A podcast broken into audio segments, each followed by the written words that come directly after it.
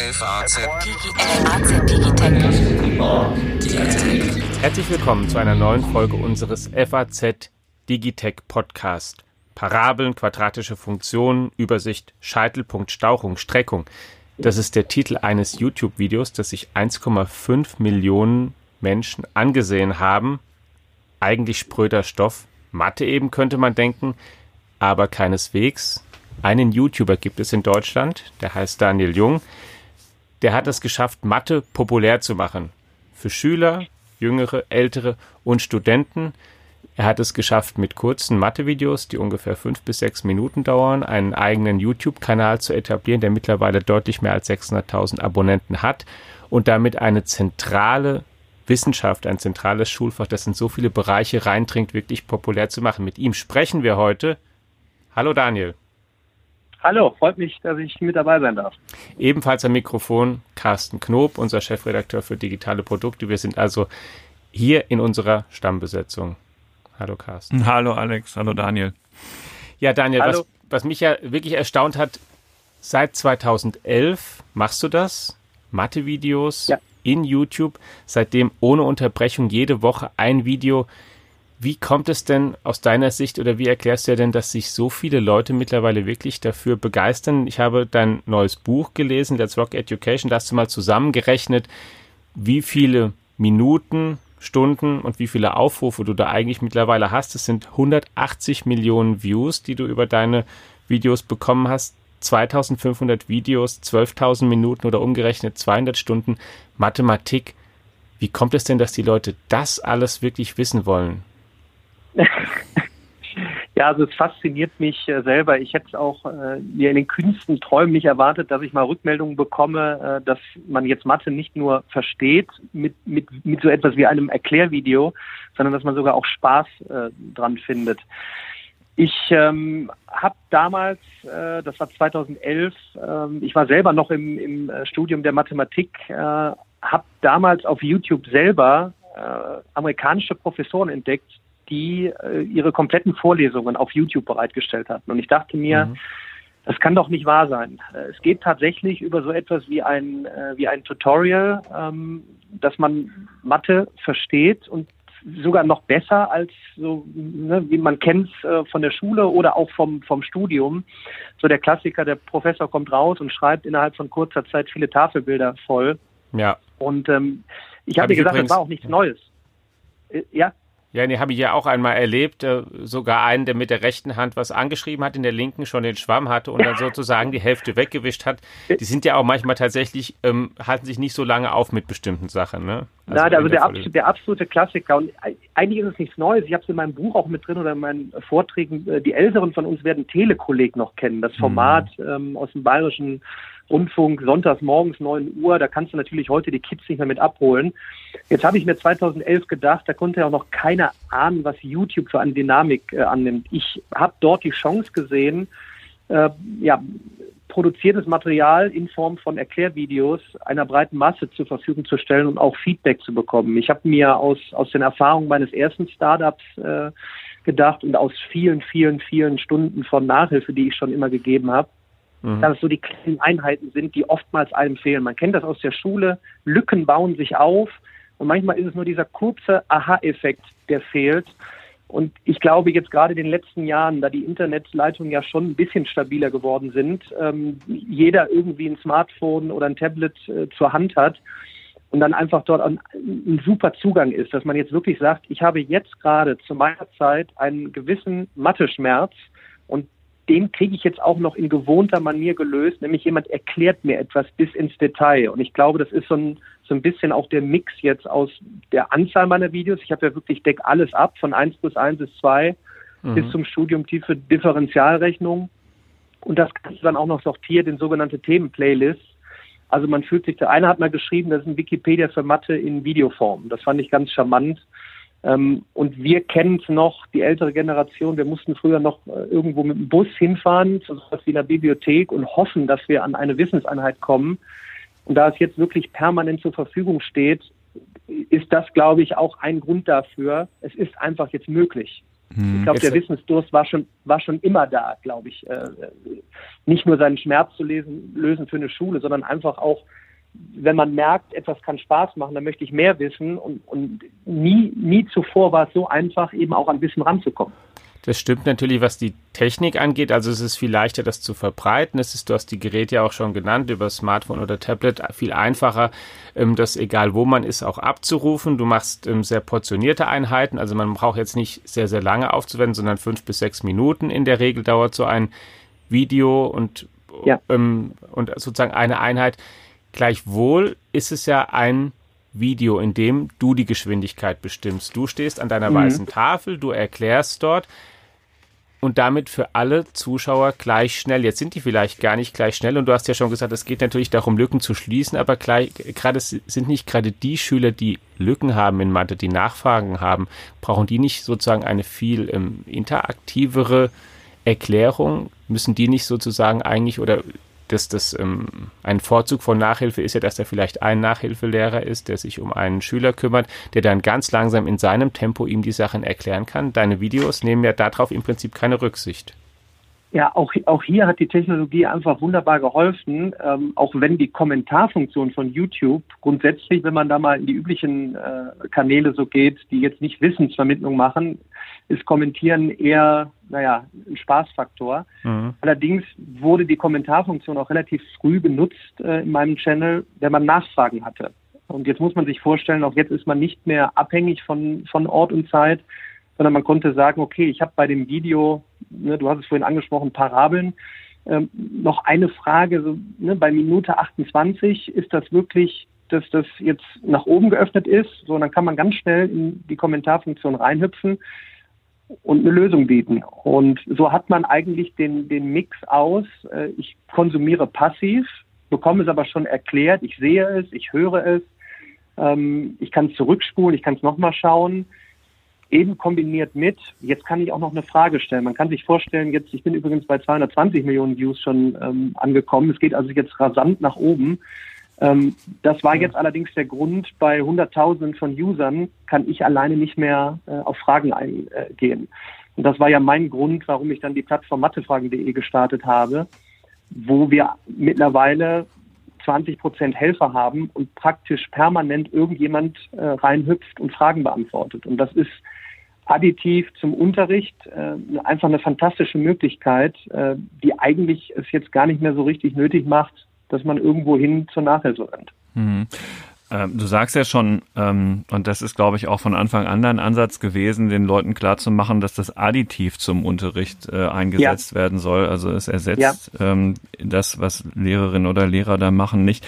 Äh, äh wenn ich das Lernverhalten ähm, meiner Kinder mir so anschaue, ähm, stellt sich mir hin und wieder mal die Frage, wie viel diese Videos, also nicht nur deine, sondern auch die vielen, vielen anderen Erklärvideos, die es zu allen möglichen Fächern im Netz gibt, dann letztlich äh, tatsächlich bringen. Weil ja, mhm. man versteht bestimmte Dinge, aber es kann sein und kommt auch gar nicht so selten vor, dass das, was äh, an der Schule unterrichtet wird, im Lösungsweg vollkommen anders ist. Dass also mhm. die Kinder dann da sitzen und zwar irgendetwas verstehen, das dann aber trotzdem nicht der richtige Lösungsweg sein muss für das, was die eigene Lehrerin da von ihnen verlangt. Wie gehst du denn damit um?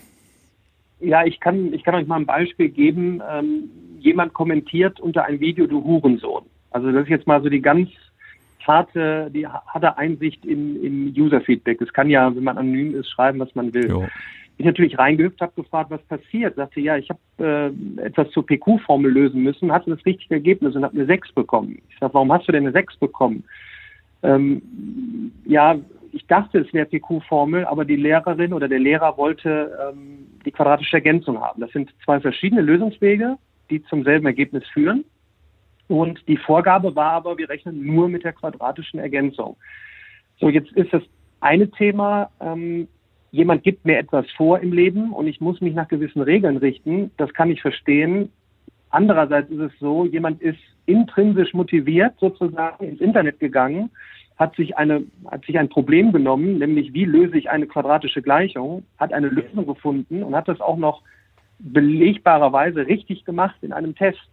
Und bekommt dann zertifiziert eine 6. Mhm. Da muss ich sagen, das ist jetzt mal die ganz banale Herangehensweise, wo wir sagen müssen, die Mathematik ist da gar nicht so festgefahren, sondern da gibt es mehrere Möglichkeiten, um wirklich ein Problem zu lösen. Und wir wollen ja, das habe ich in meinem Buch ja auch drin, für die Zukunft Problemlöser äh, heranziehen, ähm, die im Zuge von Automatisierung eben permanent mit Problemen konfrontiert werden und dort Lösungen für finden müssen. Und da wird dann nicht nur das zerstört, sondern gerade auch eben der, der Spaßfaktor. Ich habe in Mathematik etwas richtig gemacht. Wie gehe ich damit um?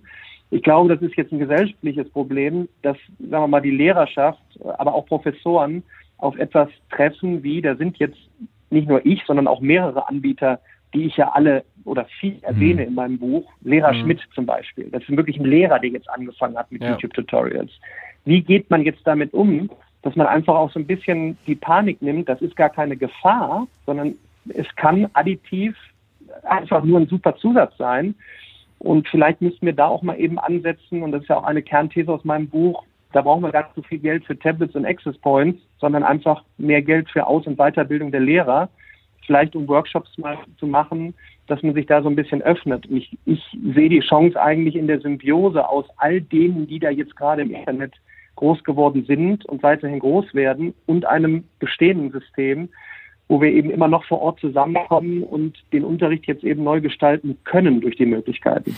Du sagst ja nämlich auch, dass ähm, da vielleicht nochmal einen Schritt zurück zur Entstehung von auch nicht nur deiner Plattform, dass Unterricht heute so, also Unterricht ist so, aber wenn man sich die Zahlen ansieht, sieht man, dass immer mehr Schüler Nachhilfe nehmen.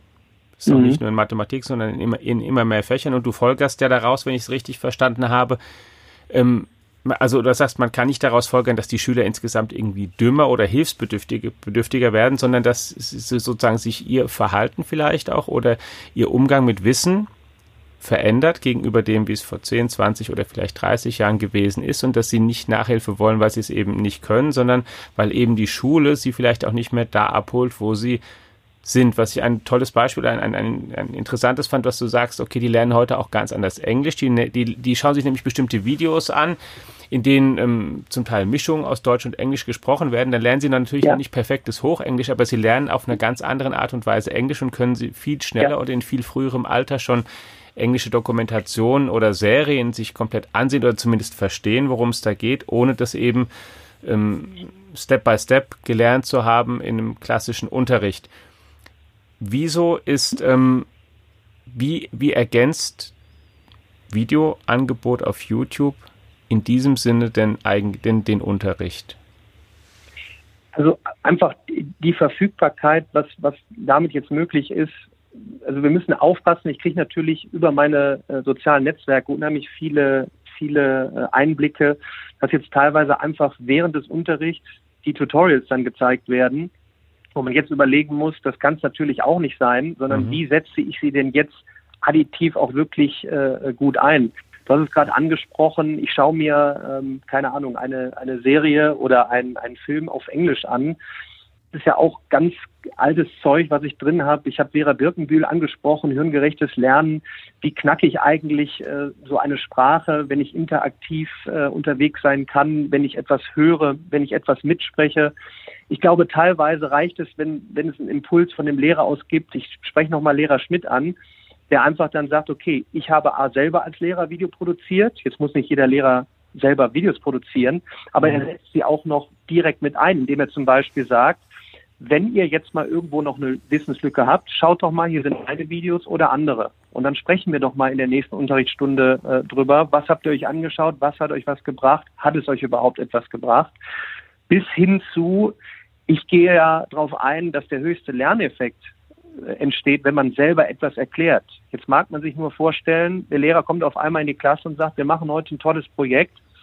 Ihr müsst jetzt mal selber anfangen, die PQ-Formel zu erklären. Und zwar so, dass es jemand anders versteht. Und wir nehmen das Ganze auch noch in Tutorials auf.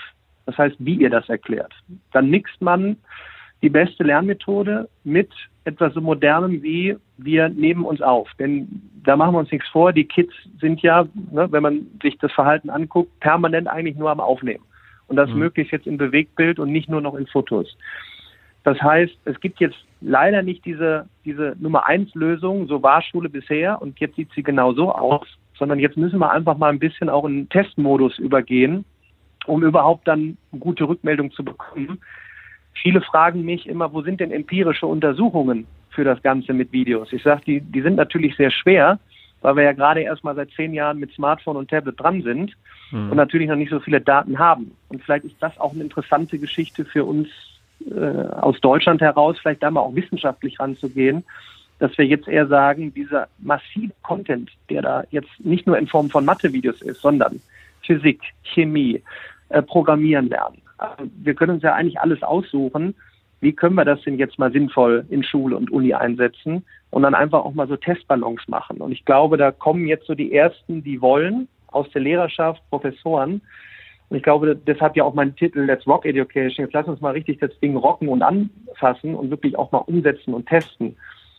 Denn mhm. ich habe es ja gezeigt, ich habe getestet, ähm, ich habe mhm. nicht lange überlegt und daraus ergeben sich dann auch immer sehr, sehr viele Möglichkeiten. Und du kriegst natürlich direktes Feedback auch oder kannst dich daran messen lassen, wie oft du geklickt wirst und, ähm, und hast sozusagen die, direkt, die direkte Rückmeldung einfach, wie, ob das jetzt in Ordnung war oder nicht von Seiten der. Ja, und ich kann, und ich kann nur berichten, bei YouTube werden natürlich jetzt viele intervenieren. Moment, das ist ja aber ne, eine amerikanische Plattform, äh, gehört ja zu Google. Ähm, wo landen die Daten? Deshalb habe ich ja mathefragen.de gestartet, komplett eigenentwickelt mit einem eigenen äh, Programmierteam.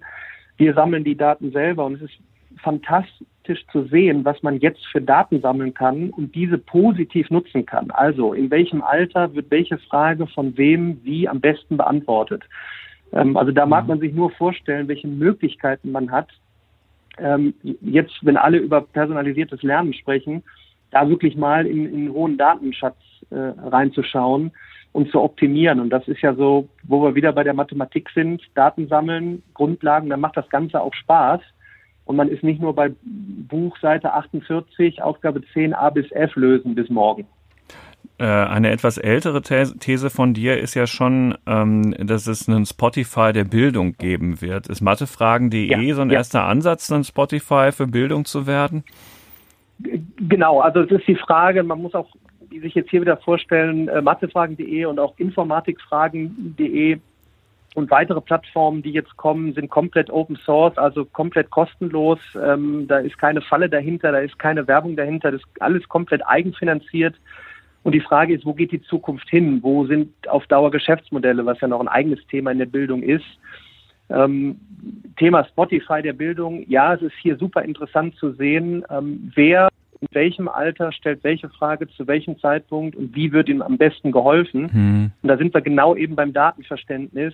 Alle großen Firmen, die man so kennt, Apple, Google, Microsoft, Netflix, aber auch eben Spotify, sind per se eigentlich äh, künstliche Intelligenzunternehmen, also die wirklich aus dem massiven Datenschatz äh, durch die perfekten Auswertungen jetzt eben sagen können, schau mal, hier ist deine Playlist, die du heute Abend hören kannst. Und man wundert sich, warum auf einmal eine Playlist genau nach meinem Geschmack kommt, weil eben das Verhalten dahingehend getrackt worden ist, wie man Musik gehört hat. Und man möge sich jetzt vorstellen, sowas kriegen wir aus Deutschland heraus mit Lerndaten hin. Und äh, das geht eben nur in einer, in einer großen Masse an Daten.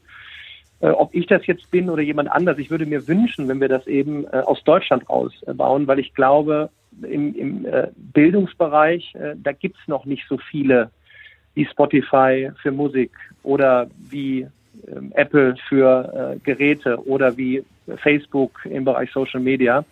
Das ist ja auch mein Aufruf, dass wir uns hier zusammentun, sozusagen in Deutschland und weiß Gott, vielleicht eine, eine super Bildungsplattform bauen würde ja in die Tradition ähm, des deutschen Bildungswesens passen. Also Deutschland war ja schon häufiger ja. mal in der Vergangenheit an der Spitze der Reformen, wenn es um Bildung ging, also Humboldt und so weiter. Äh, ja, ab, genau. ab, absolut. Ja. Und ich glaube, äh, es braucht wahrscheinlich immer einen, und auch da genau das ist eigentlich ein super Punkt, den du da erwähnst, das muss man den Leuten eben klar machen. Wir hatten damals, als wir, als noch der Großteil in der Agrarwirtschaft gearbeitet hat, dann hatten wir irgendwann so eine Explosion äh, dank der Dampfmaschine und dann kam die erste industrielle Revolution. Und dann musste man sich eben hinsetzen und überlegen, okay, das, was bisher war, so geht es nicht weiter. Wir müssen so den Großteil der Bevölkerung auf irgendeine Art so ausbilden und weiterbilden, dass man besteht in der Umgebung. Und wir sind halt jetzt in dem Übergang eigentlich schon zum zweiten Maschinenzeitalter. Künstliche Intelligenz wird jeder irgendwie mitbekommen. Was heißt das eigentlich alles äh, für unsere Jobzukunft? Und gerade deshalb müssen wir jetzt eben auch Bildung neu denken. Es wäre doch fantastisch, äh, wenn wir uns jetzt hier aus Deutschland heraus, wenn sich die Köpfe, die klügsten Köpfe zusammensetzen. Macher und Gestalter, wie ich immer sage. Da wird es nicht von heute auf morgen die Nummer eins Lösung geben. Aber da wird unheimlich viel Input kommen. Und wenn wir dann noch ein bisschen mutiger sind beim Testen, ähm, dann haben wir meines Erachtens eine Riesenchance, hier äh, gestalterisch äh, eine große Rolle zu spielen weltweit. Jetzt ist, glaube ich, unstrittig, dass Mathematik jetzt schon sehr bedeutend ist und künftig noch viel bedeutender wird, weil in ja. jeder Wissenschaft, die sozusagen ist, ist zunehmend datengetrieben, sogar die Geisteswissenschaften ja auch zunehmend und, und die Methoden ja. werden ja immer besser und man sieht ja auch, dass, dass ähm, wer da reüssiert, ähm, in vielen Bereichen dann vorne dran ist und die, und die Informatik ja auch in alle Branchen oder die KI in alle Branchen dann reindringt. Wie kann man denn, wenn man jetzt nochmal mit der Mathematik kommt, so, so wie, wie, wie du das machst und das mal konfrontiert, sozusagen mit den, mit den Videos für die breite Masse, konfrontiert mit dem Anspruch, den das Bildungssystem andererseits hat, dass da ja irgendwie Unterricht so stattfinden muss, dass am Ende eine zertifizierte Leistung erbracht wird, ein, mhm. irgendein Abschluss, den man ja auch, mit dem ein Arbeitgeber, eine Universität auch etwas anfangen mhm. können möchte und sagen möchte, ähm, darauf will ich mich verlassen, dass der jetzt das und das kann, deswegen stelle ich ihn ein für eine Ausbildung, deswegen kann mhm. er hier sein Studium beginnen oder wenn er die Universität abgeschlossen hat, dann kann, arbeitet er irgendwo, wenn man sich darauf verlässt, dass dieses Zeugnis etwas wert ist. Mhm. Wie, wie ähm, sozusagen, also es gibt sozusagen auf der anderen Seite ja den bisschen so den, den, den Drang oder Anreiz, da doch dann standardisierte Ergebnisse zu haben, denn so schön Personalisierung mhm. ist, es kann ja doch am Ende mhm. nicht jeder sein eigenes Abitur machen. Oder doch? Ja, ja, es ist ein, ja, das ist, das ist die große Frage und ich habe es ja auch angesprochen im Buch ähm, Udacity. Das ist ja so mit einer der führenden Online-Plattformen äh, weltweit, die die sogenannten Nanodegrees entwickelt haben. Das geht jetzt sehr stark in Aus- und Weiterbildung. Das heißt, wenn man jetzt äh, klassischerweise in der Automobilbranche beim Verbrennungsmotor ist, wäre es eigentlich gut, wenn man so Schritt für Schritt äh, ein bisschen Ahnung dann bekommt von äh, Elektrotechnik, von Batterien, von autonomem Fahren und da kann man bei Udacity halt eben Schritt für Schritt Nanodegrees entwickeln, anstatt klassischerweise zu sagen, ich gehe jetzt separat nochmal zur Uni und habe irgendwann in drei Jahren den und den Abschluss. Das heißt, ich mhm. werde eigentlich so mikrozertifiziert äh, teilweise. Und das könnte eine Geschichte sein. Ich bin ja per se nicht gegen das Testen, ähm, mhm. sondern wie kann man vielleicht so etwas aufknacken? Äh, grundsätzlich hat man irgendwann mit 18, 19 ein Abitur. Vielleicht geht es dahin, dass man sagt, bis dahin sammelt man weiterhin Abschlüsse und es sind eher Mini-Abschlüsse. Die testen wir zum Beispiel gerade auch auf äh, mathefragen.de, weil ich würde ja gerne wissen, zum Beispiel, wenn ich jetzt in München jemanden suche, der in Statistik gut ist und in, keine Ahnung, Biologie, dann wäre es doch schön, wenn ich genau für die zwei Sachen herauslesen könnte, dass da einer richtig massiv interessiert ist und nicht so standardisiert im Abitur in Bio eine 2, in Mathe eine 1 sagt mir aber gar nicht so viel. Und ich glaube, es wird nicht per se keine Abschlüsse mehr geben, sondern es geht mehr in eine Art, ich nenne es jetzt mal Mikrozertifizierung, aus oh. denen man sich dann eben punktuell so ein, so ein Gesamtzertifikat genau für seinen Jobmetier dann suchen kann. Was aber auch den Anspruch hat, dass diese Zertifikate eben glaubhaft sind. Da glaubst du, dass die sich ja. sozusagen so etablieren ja. werden? Ich meine, Audacity hast du jetzt gesagt, ist ja auch eine einigermaßen bekannte Marke, gegründet von Sebastian Truhn, der mal ähm, Google ja. Project X geleitet hat und ein ja. renommierter Informatiker ohnehin ist, Professor in Stanford, ja. der hat sozusagen einen Namen, aber man braucht dann sozusagen, wenn man diese Anbieter hat, also die, du denkst dann auch, die werden sich so durchsetzen, dass diese Zertifikate dann auch den, den Stellenwert haben, dass Ab, Arbeitgeber sagen werden, ja, okay, der hat Udacity und dann. Absolut. Und das ist meines Erachtens die große Chance. Ich arbeite ja mit dem Fraunhofer Institut in Bonn zusammen, dem Fraunhofer IAIS. Ja. Äh, das hatte eigentlich den Grund, ähm, dass ich die Roberta-Initiative Robotik für Kids unterstütze. Und jetzt geht es tatsächlich darum, wir haben ja ein hohes, massives Know-how im Bereich künstliche Intelligenz. Eigentlich kommen, kommen die führenden Entwicklungen hier von uns. Ähm, wir tun uns halt nur damit schwer, das in der breiten Masse anzuwenden. Das nutzen dann die großen Konzerne. Aber gerade ähm, denken wir über Zertifizierungen im KI-Bereich nach. So, und das könnte ein riesen, riesen Ding äh, aus Deutschland heraus sein, dass wir vor allem in diesem Bereich Zertifizierungsmethoden entwickeln, Zertifikate, die weltweit anerkannt sind, ähm, weil es eben so ein großes Thema ist. Und da sind wir eigentlich schon beim nächsten Thema über die Mathematik hinaus.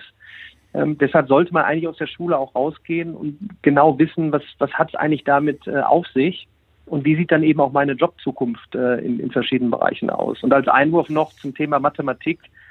MINT ist ja jetzt in aller Munde Mathematik, Informatik, Naturwissenschaften, Technik.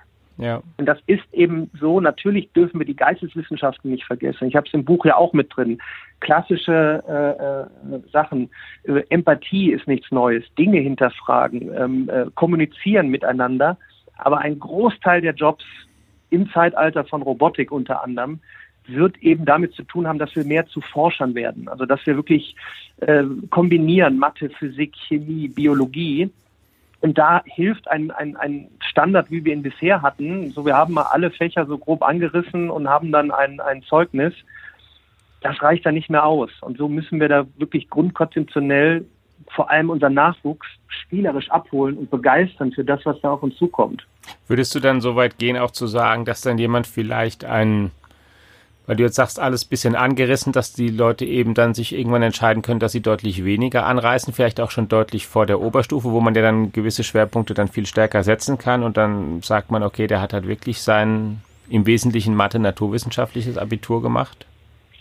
Ja, also wie gesagt, wenn jetzt einer so eine hohe Neigung äh, hat äh, für, äh, ich sag mal, Kombination Bio und Mathe, und ich habe auch permanent ab einem gewissen Alter, ich spreche es ja auch an, ähm, Thema, ab wann soll man eigentlich mit Tablet und Co. arbeiten, mhm. habe ich ja auch, äh, äh, rege ich ja an, äh, zur, sich da mal intensiv zu, mit, zu beschäftigen, dass man, keine Ahnung, ab sechs, ab sieben, ab acht, genau kann man es nicht sagen, irgendwann ist es ein tolles Mittel.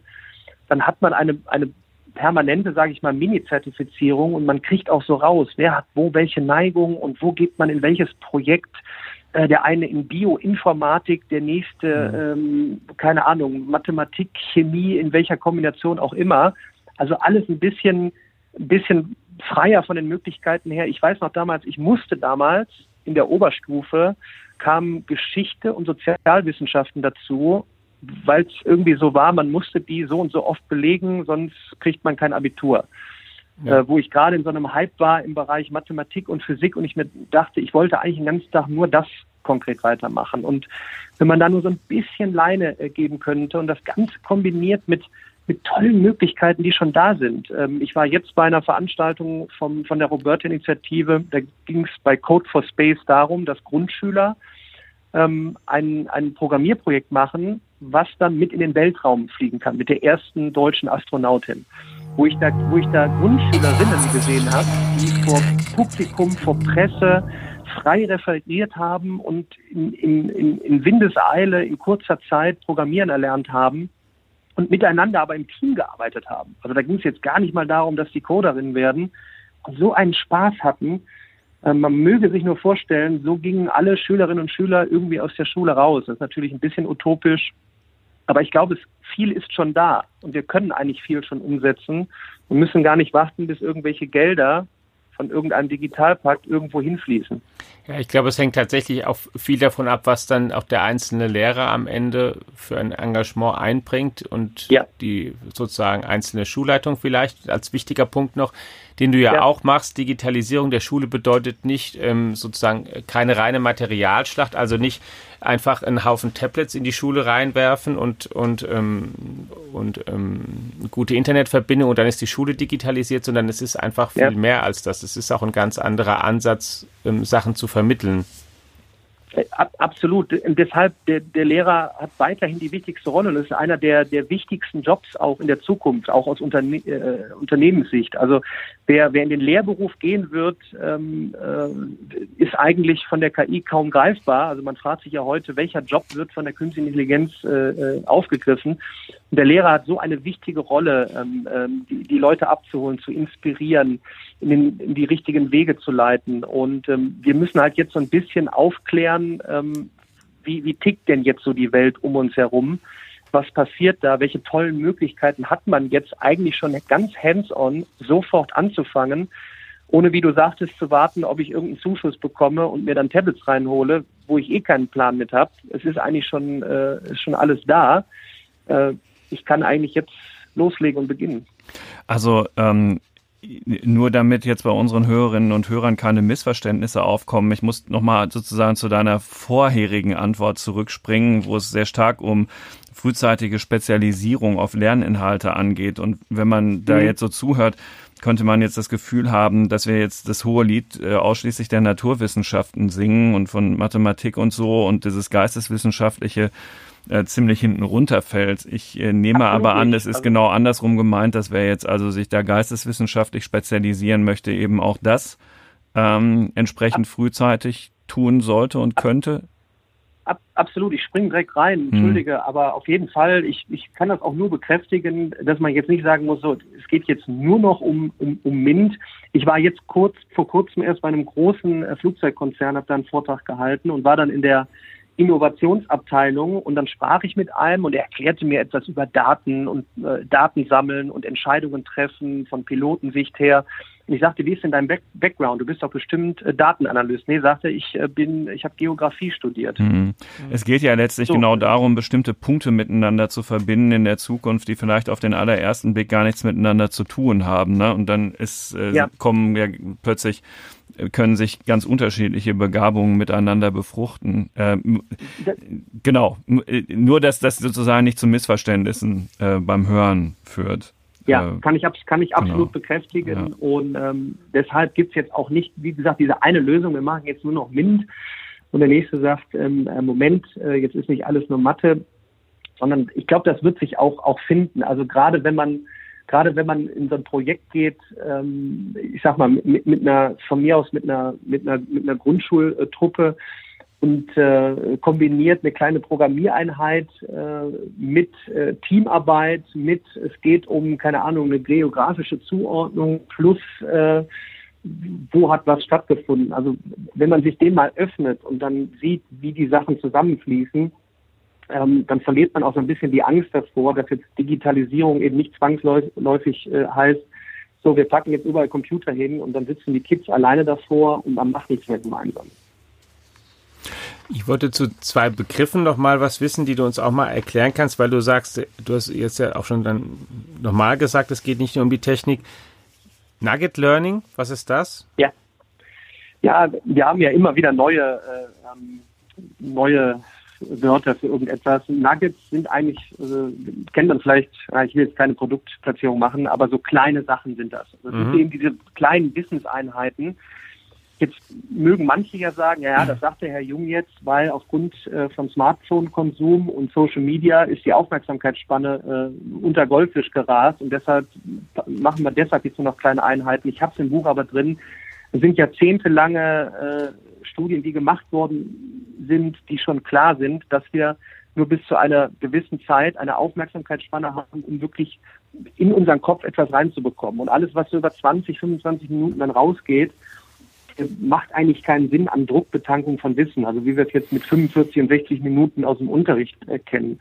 Und deshalb sind so kleine Lernnuggets, also kleine Lerneinheiten, eine super Möglichkeit, die additiv eben einzusetzen.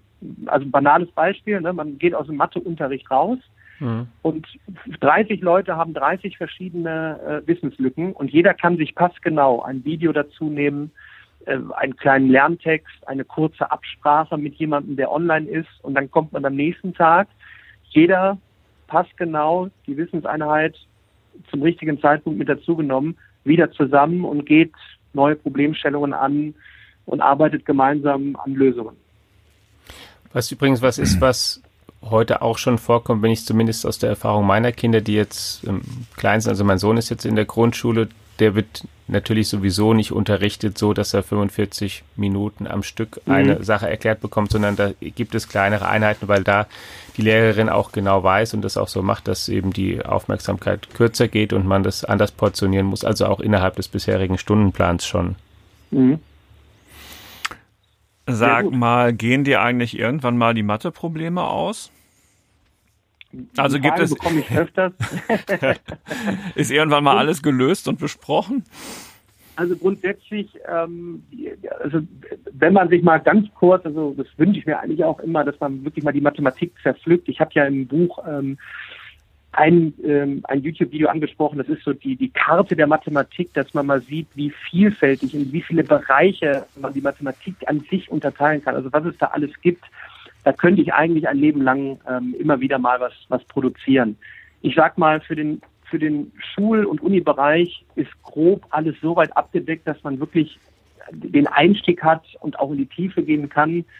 Ähm, aber es wird immer Bereiche geben, wo jemand mal fragt, hör mal, kannst du nicht mal noch was zu diesem Algorithmus aufnehmen oder kannst du nicht da noch mal in die Tiefe gehen? Ähm, ich sage mir dann immer, irgendwo scheitert auch das Video, gerade wenn es richtig, richtig, richtig, richtig, richtig komplex wird und da sehe ich jetzt eher zu, dass ich wirklich echte Menschen verbinde über meine Plattform und sage, hier muss wirklich ein Mensch jetzt reinhüpfen in eine Konversation. Äh, ich kann euch aber sagen, wenn ihr mit führenden KI-Wissenschaftlern redet, die werden sagen, dass auch das wird irgendwann äh, durch irgendeine Art künstliche Intelligenz abgedeckt, ähm, so dass man mit, mit einem Computer spricht und dann macht sich irgendeiner auf, der ist aber dann schnell generiert und hilft dir dann personalisiert für dich mit Fragen. Ich wage das auch noch zu bezweifeln, obwohl ich mich viel damit beschäftige. Ähm, mhm. Aber ich glaube, gerade auch weil so viele, viele neue Creator da draußen jetzt kommen, und mit Creator meine ich wirklich, die jetzt Wissensinhalte produzieren, äh, ist es auch Gott sei Dank nicht mehr abhängig von mir, sondern man hat eigentlich alles. Jetzt ist die Frage, wie kann man sinnvoll wirklich additiv einsetzen, ähm, vor allen Dingen jetzt schon in Schule. Hm. Sag mal, aber so auf so Mathe-Tricks, ähm, dieser Professor Christian Hesse hat da so Bücher rausgebracht, äh, ähm, die jetzt mhm. mit der Schule wenig zu tun haben, sondern so ganz ähm, verrückte ähm, mhm. äh, und, und dann auch irgendwie super kluge Abkürzungen zu irgendwelchen Lösungen bieten. So auf, auf, auf, auf Mathe-Tricks in der Form willst du dich aber nicht verlegen. Na, ich habe ich hab's teilweise auch mal drin. Ich habe zum mhm. Beispiel eine Sache drin, das ist äh, mit Strichen multiplizieren. Also hört sich jetzt total verrückt an, ähm, aber wie rechnen zum Beispiel Chinesen, äh, Chinesen in der in der Multiplikation? Da gibt's äh, verrückte Sachen. Ich teste das mal. Ich halte das aber genau für sinnvoll, eben sowas im Unterricht äh, mhm. mal zu machen. Also einfach mal heute heute schauen wir uns mal Tipps und Tricks an und, und ganz obskure Sachen und äh, schaut mal, äh, es ist nicht alles nur äh, stupide Rechnerei. Ja. Es kann dann ja auch richtig Spaß machen plötzlich. Ne? Genau. Ja, ja, ja, ja. ja. Mhm. Also es ist ja auch, glaube ich, das, das, das, das Zentrale auch, dass Mathe oft den, immer noch ja den Ruf hat, ach, Mathe muss es denn, Mathe, irgendwie jedem ist klar, es ist wichtig, aber es ist dann trocken, es kommt auch so trocken rüber. Ganz, ich ich habe auch noch das auch als, genau. als ganz persönliches Beispiel aus meinem Leben. Ich habe an derselben Schule einen Mathe-Leistungskurs besucht wie mein Bruder, der zwei Jahre jünger ist, der aber einen, einen anderen Lehrer hat, auch ein anderes Equipment. Und was wir viel händisch ausgerechnet haben, nämlich bestimmte Kurvendiskussionen dann wirklich Stück für Stück vorgerechnet haben, mhm. hat bei ihm dann im Kern der Computer gemacht und er hat dann auch, also er hat dann auch Mathe studiert und dann auch immer gesagt, naja, ich habe ich hab nachher VWL studiert und dann hat er immer gesagt, so ein bisschen mit dem Augenzwinkern, ihr rechnet ja und wir machen halt Mathe. Also du kannst sozusagen da in deinen Videos auch ein bisschen versuchst auch den Spaß an der Mathematik und nicht nur am Rechnen zu vermitteln. Genau, und das, so konnte ich aber nicht anfangen. Also ihr könnt euch vorstellen, wenn ich 2011 äh, mein Video begonnen hätte oder jedes ja. mit, willkommen wieder, wie toll die Mathematik ist. Es ist eigentlich ja. die Lehre von Strukturen und Mustern sofort abgeschaltet. Ja, wenn die, ja. Ich habe angefangen mit, ich bringe dich in fünf Minuten durch die Tangentengleichung. Das ist auch heute dann, wenn es negative Kritik gibt, wenn natürlich einer reingeht und sich dieses Video anguckt, dann ist das natürlich eine Art rezeptartiges äh, äh, Lernen von einem Ablauf, wo ich eher das so sehe, dass ich auch so ein bisschen aufgedeckt habe, wo vielleicht jetzt etwas nicht mehr zeitgemäß ist beim, bei der Art, wie wir auch testen oder Prüfungen gestalten. Vielleicht sollten wir da auch mal drüber nachdenken. Jetzt kann ich natürlich mit der Gefolgschaft sagen, schaut mal, die Mathematik, wo sie überall vorkommt und warum es auch wichtig für euch ist, das zu verstehen. Ähm, neues Video ist jetzt noch nicht der Hit wie Parabeln, äh, ist Mathematik bei neuronalen Netzen.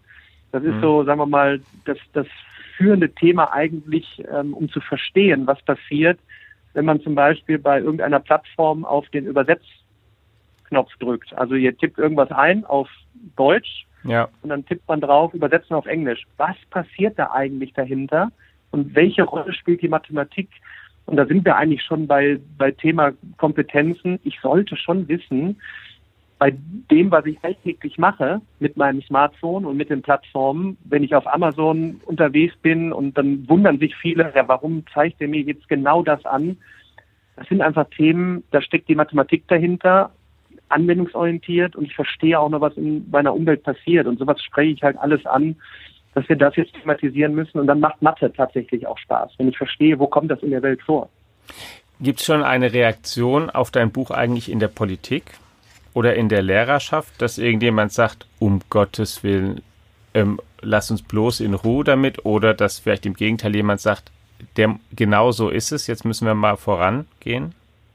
Also es ist jetzt äh, knapp anderthalb Wochen äh, draußen. Ich habe jetzt noch keine Meldung äh, bekommen äh, von der Politik. Äh, ich freue mich gerade eher über das äh, Feedback, was man so auf Amazon-Rezessionen nachlesen kann oder was ich mhm. an, an persönlichem Feedback bekomme, ähm, dass man, dass man nochmal einen Input bekommen hat, was so gerade weltweit passiert, dass man selber auf einmal die Chancen entdeckt. Äh, so ein banales Thema, wir nehmen gerade einen Podcast auf.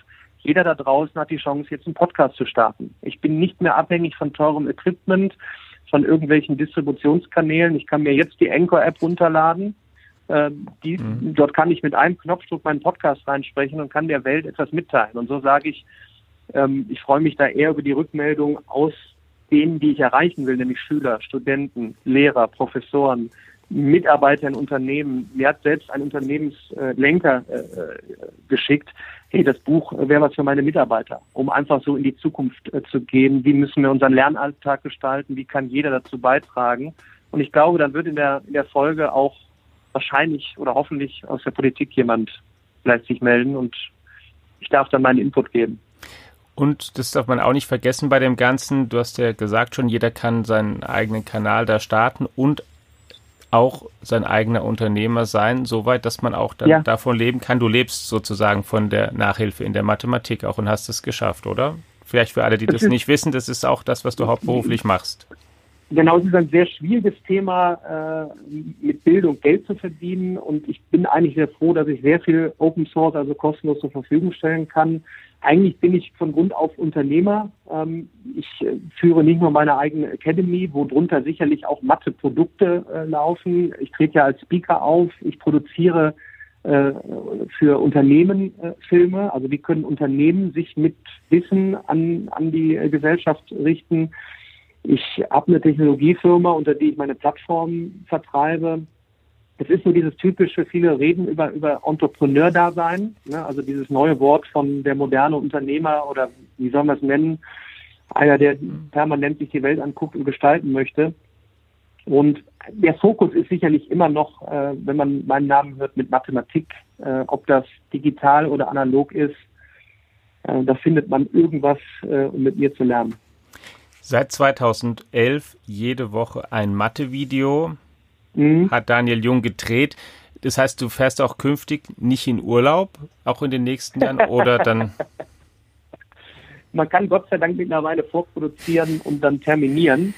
Äh, allerdings äh, okay. tue ich mich tatsächlich immer noch schwer mit, mit Urlaub, äh, weil es einfach auch immens viel Spaß macht, gerade äh, gestalterisch aktiv zu sein in so einem, einem, einem, einem wesentlichen Bereich.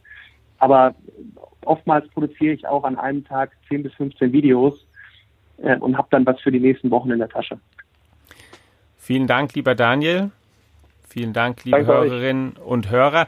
Wenn Sie sich noch mehr für Mathematik, Naturwissenschaften, technische Trends im Allgemeinen interessieren, dann verweisen wir Sie gerne natürlich auch auf unsere Digitech-App, deren Bestandteil dieser Podcast ist und auf alle anderen Kanäle der FAZ, in denen wir diese Themen ja sehr, sehr deutlich und sehr, sehr präsent machen und auch sehr kontinuierlich.